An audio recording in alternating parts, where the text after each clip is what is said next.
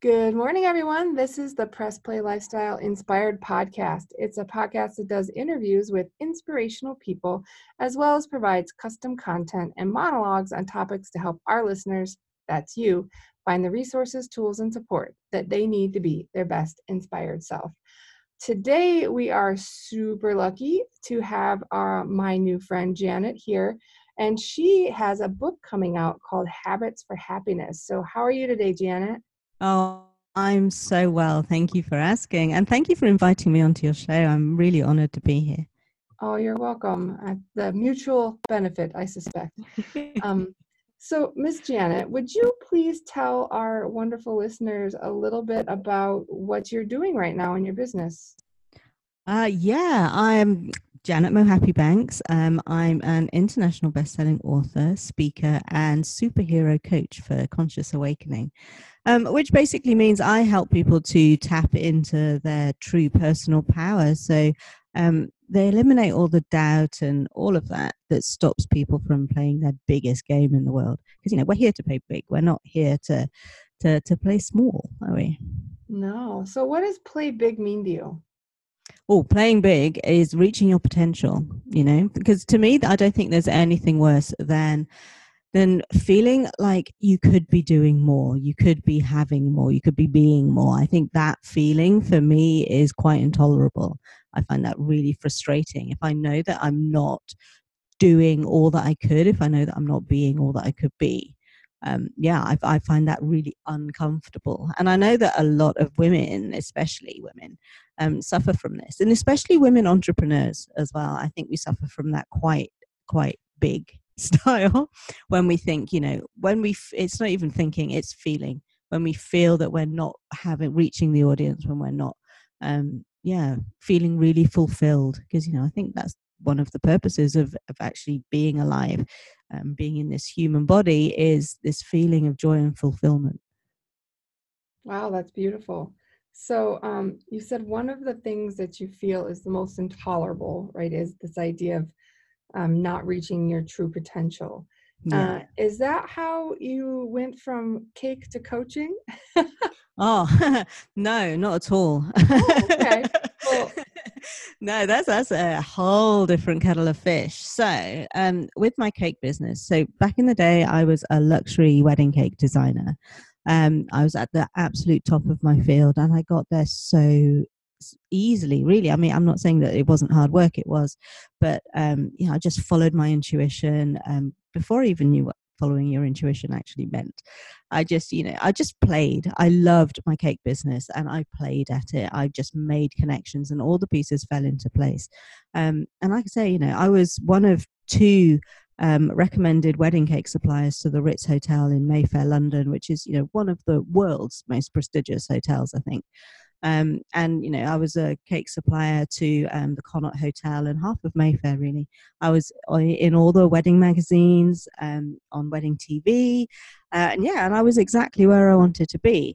Um, but I completely burned out of it because once I got to the top of my career, then lots of imposter syndrome started seeping in, lots of self doubt.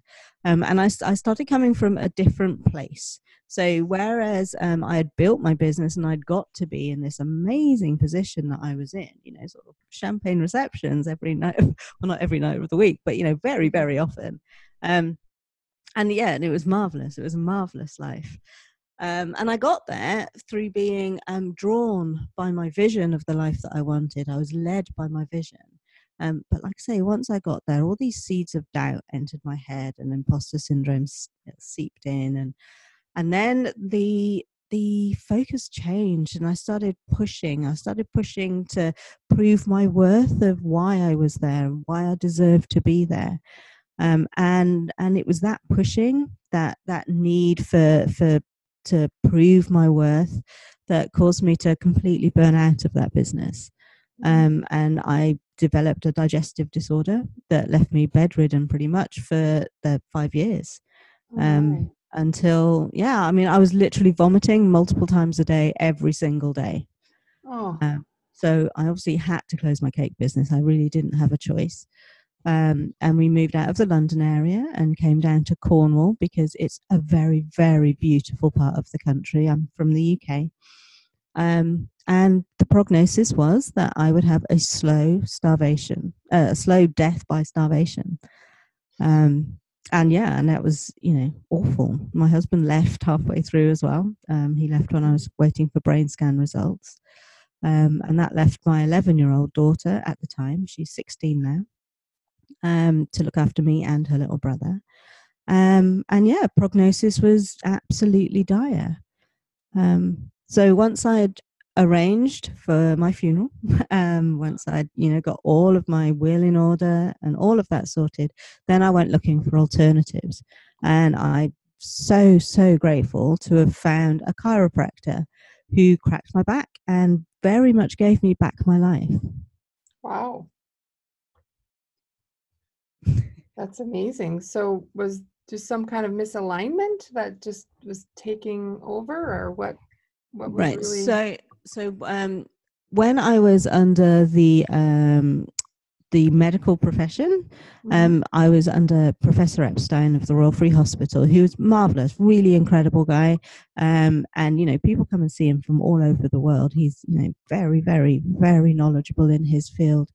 Um, and he determined, or through the tests, the tests determined that there was no electrical signal going from my brain into my stomach. So food was going into my stomach, but then my stomach had no idea what to do with it, um, which ah. is why it just threw it back out again. Um, so, what Jade, the chiropractor, did, um, she realized that the top of my spine was really compacted. Um, all the vertebrae in my spine was really, really compacted. So, she, you know, set to work in loosening it all up. And on the sixth session, she cracked my back really loudly. Um, I don't know if you've had chiropractic. Yeah, I have before. yeah, it sounds like it should hurt, doesn't it? It sounds like but, they're breaking your back. Right? You're like, please make this not make me walk not walk. exactly but it doesn't hurt. I want to reassure everybody if you haven't had chiropractic it really doesn't hurt. It just sounds like it should. And and yeah she cracked my back and it was the loudest crack you've ever heard. Um, but i went to sleep that night and then halfway through the night i woke up with the most intense headache you've ever experienced in the side of my head. Um, and it felt like electricity going up the the um, a, an oak tree in the side of my head. I could feel the electricity going up the trunk and into the branches, and it just went sort of bzz, bzz, bzz, like that, only for about 20 seconds. Um, it was so intense, and then I fell back to sleep again. But I woke up the next morning pain free for the first time in over four and a half years. It was, yeah, incredible. Um, so what Jade, the chiropractor, um, has said what was happening is that that was all my synapses reconnecting because yeah. she had released my vagus nerve from my spine because it was trapped in my spine. Oh, that makes so much sense. It's like with the vagus nerve being from the top to the bottom, right? And being yeah. sort of the stomach's brain. yeah. The, oh my goodness. Thank goodness you found her. I mean, oh life- my God. Yeah, oh. absolutely. Oh. Wow. I so literally believe she saved my life. yeah, I, I can't imagine. Like how how were things different after becoming pain free, right? Like you just planned your death. What what yeah. what do you do after you're not going to die anymore? Well, I have to say that that's when I understood what life was about. It's when I really started appreciating living. Um, and yeah, I just, you know, like my initial response was that I was going to have a year off and just mm-hmm. be alive yeah. and, you know, play with my kids and things like this. Um, and because I'm, you know, an entrepreneur and you just can't keep us down, within like two months, I'd started a coaching business because I knew that I was here to help people to realize just how incredible life was and to encourage people and help people to actually live rather than exist. Because i know that you know before all of, the, all of this happening i i was i was enjoying life but i didn't really appreciate it. Yeah. I didn't appreciate just how easily and how quickly everything could be taken away. Yeah that's very similar to one of my goals with my my business is to help people, you know, stop living un- like by default and live by mm-hmm. design because absolutely. I think we, in my case, this quick was um, my daughter. I have four children, and one of my daughters was given um, an autism diagnosis. Oh, mine too. No, my son. It's different with daughters, right? They're a little bit um, unique than the guys, but then um, that wasn't the change point. It was just kind of the beginning of a series of awakenings, and mm. I think we, for me, I started my career similar to you, and then um, I didn't know what else to do. I sort of burnout as well. Uh, and I realized that I had started my career and I had kids later. So I actually kind of like tried to plug the kids into the career versus plugging my life, like my kids first and then plugging my career in. Mm-hmm. Um, so coaching was sort of my transition. I was a, but I was a software developer, not nearly as cool as a cake developer, but oh no, I, I have got um, a first class degree in computer science, so oh, that was a, a, a, life before my cakes. yeah, before cakes. So I guess there's see there's life after computers too. Oh yeah, Amazing. absolutely. oh, I I'm just I'm I am amazingly inspired by your story. I had no idea uh, about. Wow, that's a that's a amazing road. Um, so now you know you started your coaching business. It certainly makes sense as an entrepreneurial person who realized that life is amazing. So where did this habits for happiness sort of um, book or idea for the book come along in in all of this? Um, i guess you know i've, I've sort of been writing um, the book for about three years i guess since i started um, since i first you know sort of re I don't know what's the word. What, since I came alive again, if you like. Awakening, right? yeah, yeah, and you know the awakenings. It, it, like you say, it does happen gradually, and all of the things in the book are, are tips and um, habits that I've developed over time.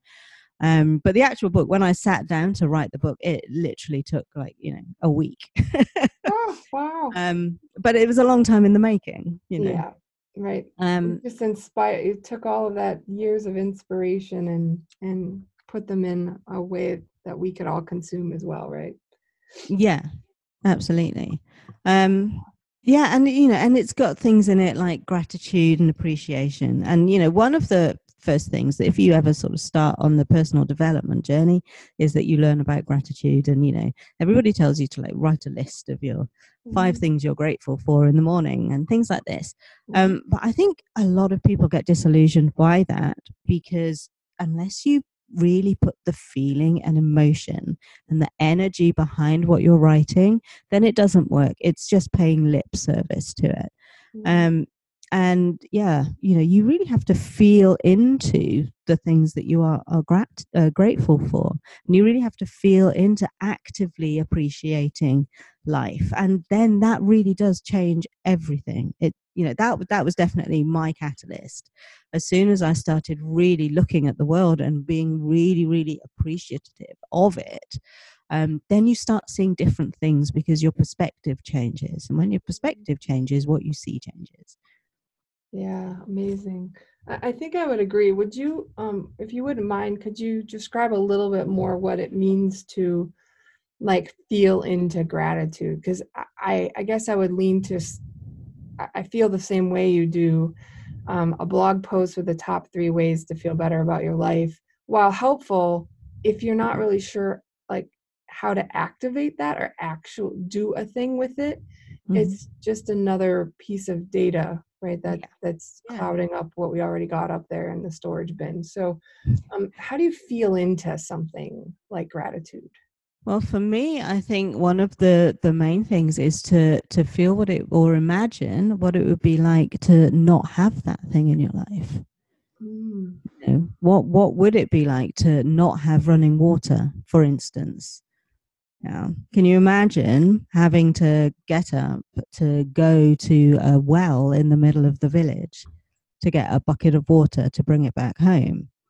You know, little tiny little things like that we take for for granted. You know, especially in the West here, um, we take it for granted that water comes clean water comes out of our taps. But there are so many people throughout the world that that just isn't the case for you know the fact that we can have a, a clean bath in a, in a dedicated room.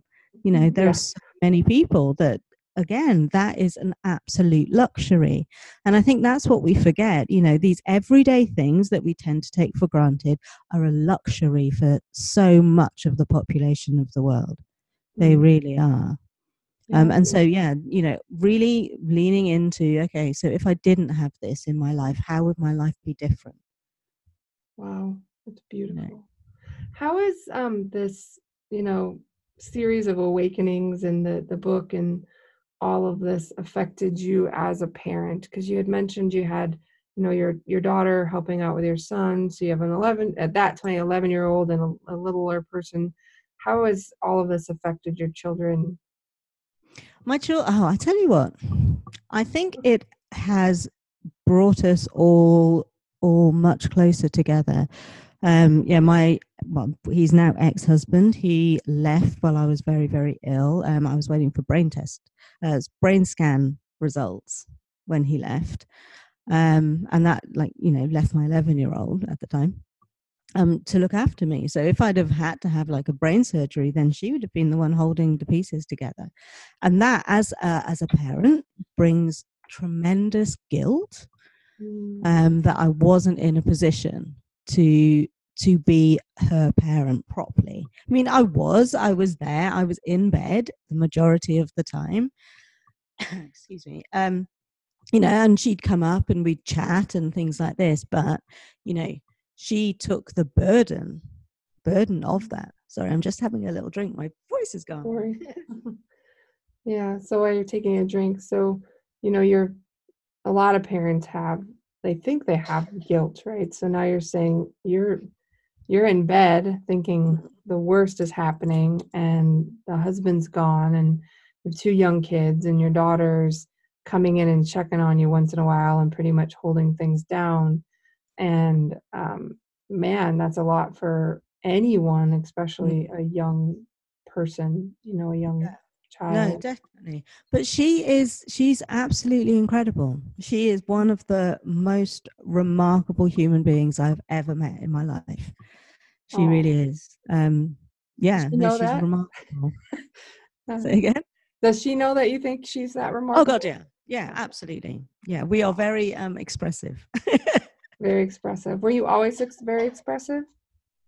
Yes, I mean, I I was. I've always been quite expressive. Mm-hmm. Um, but you know, I mean, the the favorite phrase, not favorite phrase, but the phrase that's most often heard in my house is "I love you." Oh. Um, just because we all say it you know i've got two children me and the two children are constantly saying it all throughout the day i love you i love you and i don't know if you've ever heard of um ho'oponopono no um oh it's it's an amazing thing um it's got four four phrases and one of which is um i love you and just hearing those words constantly feeling feeling the love that we have for each other in the house um i think it's it is fundamental to the way that we are now. Um, my son, like I say, he he was recently diagnosed with autism. He's 13 now. Mm-hmm. Um, and yeah, you know, he what he really needs is love. He needs love and understanding and compassion because you know, um, yeah. he is yeah he's wired slightly differently. He's not you know um you know it's all a spectrum isn't it? And uh, yeah it is. if I, if I, had to say how far on the spectrum he's, he is he's not that far but he's just far enough for it to you know to be noticeable. Um, and he does. He needs lots of love lots of understanding lots of um, just energy held for him. Just the yeah. space for him to be allowed to be him um, and i think that that's one of the things that I have instilled in my family as a result of what I've been through is that we all just need space to be allowed to be us. And actually, by being us, that's where our personal power is when we can really lean into exactly who we are and we drop all the pretenses of you know who we're supposed to be in society's eyes once we stop doing that and we just lead with love and lead with compassion then yeah the the world is a different place for us Oh, it sounds, I, I like your world. I'd like to live in there with you. It sounds beautiful. Um, so, if someone were uh, interested or, or actually, I'll step back a moment. What would be happening in someone's life that would be a trigger to say, "Hey, you should call Janet. She's she's probably someone that could help you overcome that thing." What what would that trigger or that thing be? Well, for my personal, um, my personal private coaching, my one-to-one sessions, um, then the people that I coach there are people who want to be bigger than they are. They just want more. They want more money. They want more connection. They want more impact in the world. Um, so if you if you've got that feeling of you know I, I could be more, then that's when you contact me, and we we work through what is stopping you from being more.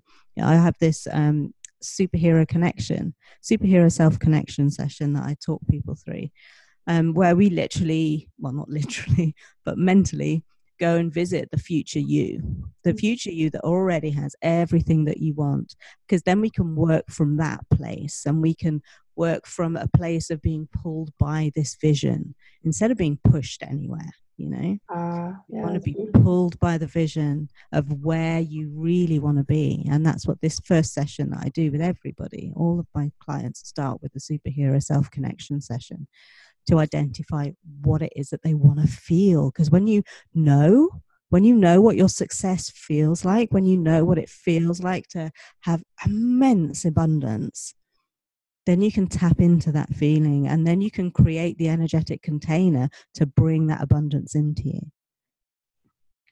Wow. That's awesome. I love that. So, oh, that's like a beautiful place. And who doesn't want to be in a find your inner superhero connection call? Exactly. that, that sounds like just why wouldn't you do that? Um, let's say that they go through that, you know, find your inner superhero component, and then um, do you is there like a theme in things that seem to hold a lot of folks back? Like specific things you see come up a lot for you? It's yeah it's it's generally self-doubt and fear. They're they're like really the only things that ever hold people back. Um, self-doubt that we live in a society that keep telling us that oh it's very normal to doubt yourself. It's really normal and so when you when you feel the self-doubt, you go, yeah, yeah, it's normal and you accept it. But I want to change that. I don't think that is a way that we are supposed to be. We're not supposed to doubt ourselves. We're supposed to trust ourselves completely. We're supposed to trust our inner knowing and our intuition. And you can't do that when you've got self doubt hanging over your head. I mean, it was self doubt that caused me to burn out of my cake business. I've done an awful lot of work on on self doubt and and um, imposter syndrome. You know, fear fear will stop you every single step of the way. If you if you fear ridicule, if you fear rejection, if you fear standing out too much because you've been brought up to believe that you know the tall poppy gets its head chopped off, because that's often what happens, but only if you let it. Then yeah, that will stop you too. Subconsciously, you will hold yourself back. Yeah, and I think that's interesting. Um, an interesting distinction too is um, it's not that you're consciously no stopping no, you, yourself. It's it's like something you don't yet have an awareness of that's sort of holding you holding you where you are. Yeah, absolutely you know like 95% of everything we do is run by our subconscious programming yeah. So it's it's a case of identifying what it is. This is what i do with my clients. We identify exactly what it is that's holding you back and then we overcome that. And i use different methods. I use mindset um, and energy work as well. Yeah. Do you have a spe- do you like a specific type of energy work? Are you like reiki or anything like that or just in general you're energy work that's your own style? Yeah it's it's it's my own energy work. But that's the thing as well you see everybody has the ability to do energy work everybody. Yeah. um you know i've taken so many energy different courses um and i've just developed my own my own energy that i help people with. But i also teach my clients how to do it for themselves because i don't believe that we should always outsource things. In fact i believe that you know for the majority of the things that we need in our lives we can actually do it ourselves we just need half the time in fact we just need to give ourselves permission to do it yeah i find that too people just want someone else to tell them it's okay yeah because we've been taught that haven't we you know from from the youngest age, we've been taught that somebody else always knows better. Yeah, it's interesting. And it's it's not always the case. I, I complete. I wish I could say I disagree and be con- a contrarian, but um, I think we're we're on this a similar page. So, uh, well, wow. So your one-on-one clients, they you know do their superhero self connection session. You essentially figure out what's holding them back and work through ways to help them get past that Mm-hmm. You also have a new, you know, is the book new? The new book book coming out? Yes, yes. It um, launched a few weeks ago. Um, it went almost straight away international number one bestseller, which oh. is unbelievable. Yeah, at one point, um, it was a bestseller in over twenty one categories throughout the world on Amazon. That's amazing. Yeah, I know. It's I'm completely blown away, including to like top level of um, uh, self self-help self-help top, personal development category yeah the the top level self-help category um, so i have a theory of why i think that happened but why do you think that um, a book with all of your knowings in it about ha- finding happiness and habits for happiness why do you think that it shot up the charts so quickly um, I think well, there's a number of things. One of them is I've got a really cool cover. okay. it's really catchy. That's very practical. Okay. but also, I th- I think that the world is looking for a different way of doing things. I think the world is fed up of this of this constant the constant fear that we are brought up with now. You know, we're constantly being fed fear and um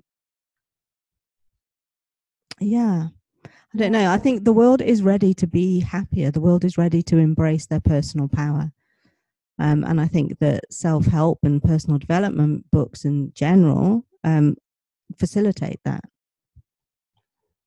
I'm glad you got to say that on your own because that was that was kind of my my working theory was um, I have, it was so well received because of course you're an amazing author and a great storyteller, but um, that wouldn't have got it out on its own. I think that we're a lot of us are just we want to be bigger, right, Janet? We yeah. want more. And part of that more is just more joy and appreciation of all the beauty we already have. Exactly. Yeah. I love that. Well, do you have any um, parting words or tips or tricks or advice you'd like to leave the audience with today, Miss Janet? Um, yeah, just follow the joy. Follow the joy in your life. Understand that your joy is there for a reason, and it's a signpost that do more of this. Oh, I think. Um, signpost to do more. Yeah. And yeah. where can our um, audience find your book? Is it Amazon? Is it local? It What's what can they do? Yeah, no, it's um, Habits for Happiness by Janet Mohapi-Banks, um, and you can find it on Amazon. Um, you can also find me on Facebook. I am the only Janet Mohapi-Banks out there, unless oh, somebody has stolen my name. um, and my website is janetmohapibankscoaching.com.